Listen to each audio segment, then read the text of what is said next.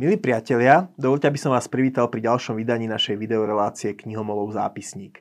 Meno Michael Novak čitateľom postoja netreba predstavovať. Americký katolícky teológ slovenského pôvodu zomrel pred 4 rokmi vo veku 83 rokov. Ako človek, s ktorým sa radili americkí prezidenti či pápež Jan Pavel II a ktorého vyzdvihuje britská premiérka Margaret Thatcherová vo svojich pamätiach, patril Michael Novak nepochybne k najvplyvnejším Slovákom 20. storočia. Slovensko po roku 1989 aj často navštevoval a k svojmu slovenskému pôvodu sa vždy zároveň hrdo hlásil. Ako mysliteľ bol Michael Novák známy predovšetkým svojou snahou zmieriť sociálne učenie katolíckej cirkvi s trhovou ekonomikou. No dnes budeme hovoriť o knihe, ktorú by sme od takého veľkého obhajcu kapitalizmu snad ani nečakali. Volá sa The Guns of Latimer. Do slovenčiny by sa jej názov dal preložiť doslova ako strelné zbranie z Latimeru, alebo keby sme chceli byť poetickejší ako pušky latimerské. Ide o doplnené vydanie z roku 1996. Prvé vydanie Novák napísal ešte v roku 1978, ale za 18 dolárov sa stále dajú nájsť výtlačky tejto knihy na Amazone a zakúpiť tam. Tento výtlačok je požičaný od nášho prispievateľa a Michaelovho kamaráta Juraja Kohutiara. Kniha The Guns of Latimer je faktografia s prvkami beletrie o masakri, ktorý sa udial 10. septembra 1897 v Pensylvánii. V tento deň spustili zástupcovia šerifa palbu do davu neozbrojených protestujúcich baníkov, z ktorých 19 prišlo o život a ďalšie desiatky boli zranené. Štrajkujúci baníci, vrátane tých, ktorí boli zabití, boli hlavne slovenského a polského pôvodu. Ako už bolo spomenuté, je to neobvyklá kniha od takého výrazného obhajcu kapitalizmu, akým bol Novak. Na prelome 19. a 20. storočia totiž často dochádzalo k stretom medzi robotníkmi bojujúcimi za lepšie pracovné podmienky a vyššie mzdy a políciou, ktoré končili obeťami na životoch. V uholných baniach v okolí mesta Hazelton, kam patrila aj Latimerská baňa, pracovali so Slovákov najmä pristahovalci zo Šariša a Zemplína. Michael Novák, ktorý sa už narodil v Pensylvánii, sa tu teda dotýka krvavej histórie jednak svojho rodného amerického štátu a jednak ľudí, z ktorých sociálne a národnostne pochádzal. Práve vďaka tomuto pôvodu nebol Novák slepý ani voči odvráteným stránkam industriálneho kapitalizmu. Poďme však k tomu, čo sa vlastne v septembri 1897 udialo. Z dejepisu vieme, že od 70. rokov 19. storočia až do začiatku Prvej svetovej vojny do Ameriky mierili 100 tisíce slovenských vysťahovalcov. Niektorí sa vrátili, ďalší zostali žiť v USA natrvalo a postupne sa z nich stali Američania. Keďže títo ľudia často prichádzali bez, bez vyššieho vzdelania a znalosti angličtiny, v Amerike museli pri najmenšom spočiatku robiť hlavne slabo platené, fyzicky namáhavé a nebezpečné práce. Bane, oceliárne alebo píly boli najčastejším údelom prvej generácie amerických Slovákov. Práca bola nielen ťažká, nebezpečná a slabo platená, navyše domáce obyvateľstvo zväčša anglického a nemeckého pôvodu často na nich pozeralo z hora. Pristahovalci z Uhorska boli pre starou usadlíkov Hanks alebo Hankis alebo proste Huni. Príliv ľudí zo strednej a východnej Európy vyvolával v domácich obavy, nie nepodobné obavám, aké vyvolávajú silné pristahovalecké vlny aj dnes. Americkí starousadlíci sa báli toho, že pristahovalci boli nevzdelaní, hrubí, neotesaní a všeobecne nepripravení na americký spôsob života.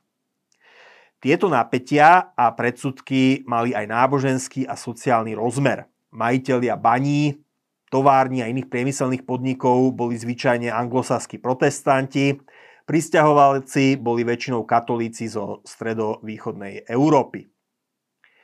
Už v auguste 1897 začali baníci v okolí pensylvánskeho mesta Hazleton štrajkovať.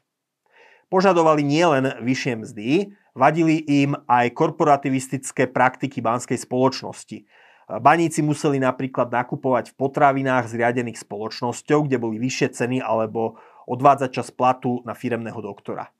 Nejaké ústupky sa im aj podarilo dosiahnuť, no keď 10. septembra 1897 stovky baníkov pochodovali neozbrojené a pod americkou vlajkou k Latimerskej bani, Do cesty sa im postavil miestny šerif a niekoľko desiatok jeho zástupcov, ktorí boli náhle zmobilizovaní z miestnych občanov. Medzi šerifom a niekoľkými účastníkmi pochodu sa strhla potýčka, na čo jeho zástupcovia otvorili dodavu palbu z Winchestroviek. Ako už bolo spomenuté, zahynulo 19 ľudí a ďalšie desiatky boli zranené. Mnohí účastníci boli navždy dokaličení. Michael Novák opisuje nielen masaker baníkov a čo mu predchádzalo, ale aj následný súdny proces, ktorý sa konal na jar roku 1898. Šerif a jeho zástupcovia boli postavení pred súd. Proces bol zároveň ostro sledovaný médiami. No porota obžalovaných napokon oslobodila. Mohla za to jednak zle postavená obžaloba a potom tiež dojem chaosu na mieste demonstrácie, ktorý sa podarilo obhajobe vytvoriť o udalostiach toho dňa v predstavivosti poroty.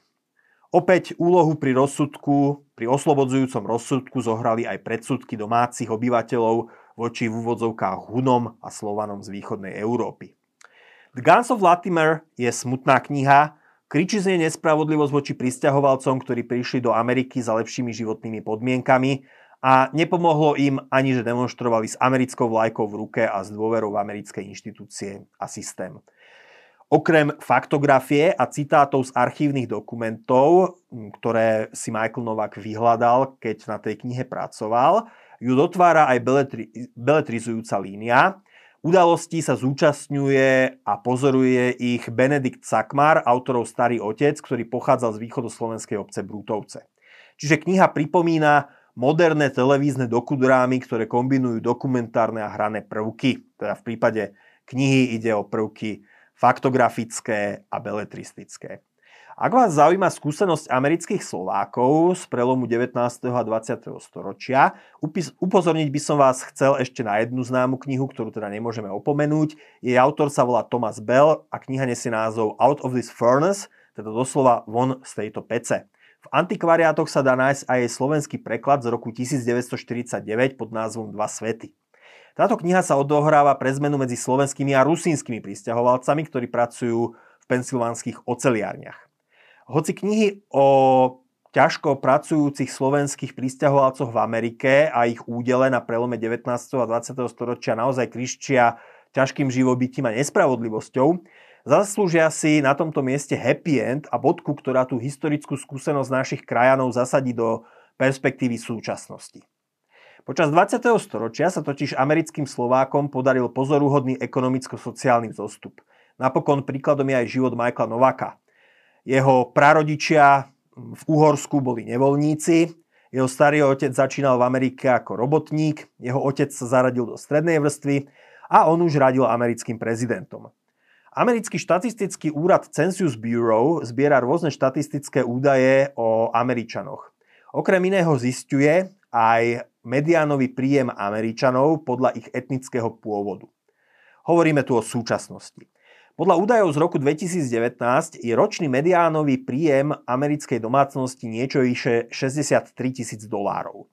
Američania pôvodom z Nemecka a z britských ostrovov, ktorí tvoria významnú časť bieleho obyvateľstva Spojených štátov, zarábajú ešte oveľa viac, 75 až 78 tisíc dolárov.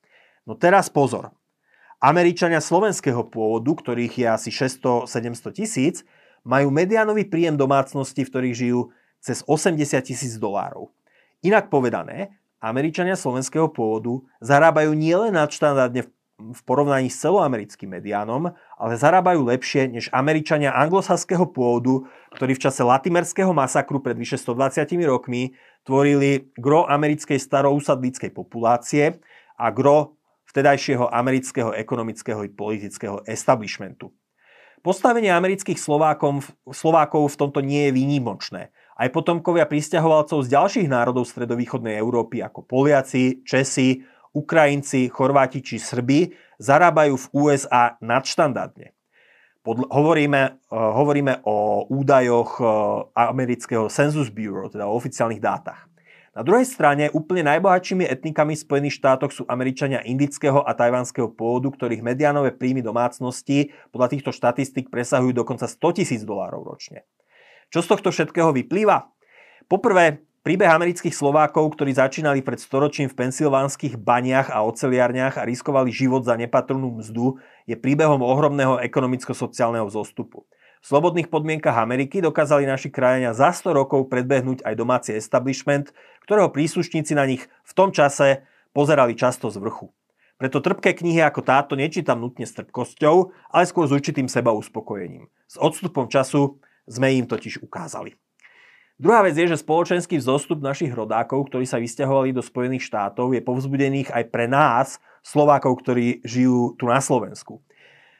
Ich príklad nám môže dodať sebaistotu, že v správnom, teda v slobodnom politickom a ekonomickom inštitucionálnom rámci to my, Slováci, môžeme dotiahnuť ďaleko. Vážení diváci, ďakujem, že ste si nás dnes zapli. Ak sa vám toto video páčilo, prosím, lajknite ho na YouTube, stanete, stante sa tiež odberateľmi nášho YouTube kanála Postoj TV a zase dovidenia pri ďalšom vydaní našej videorelácie Knihomolov zápisník.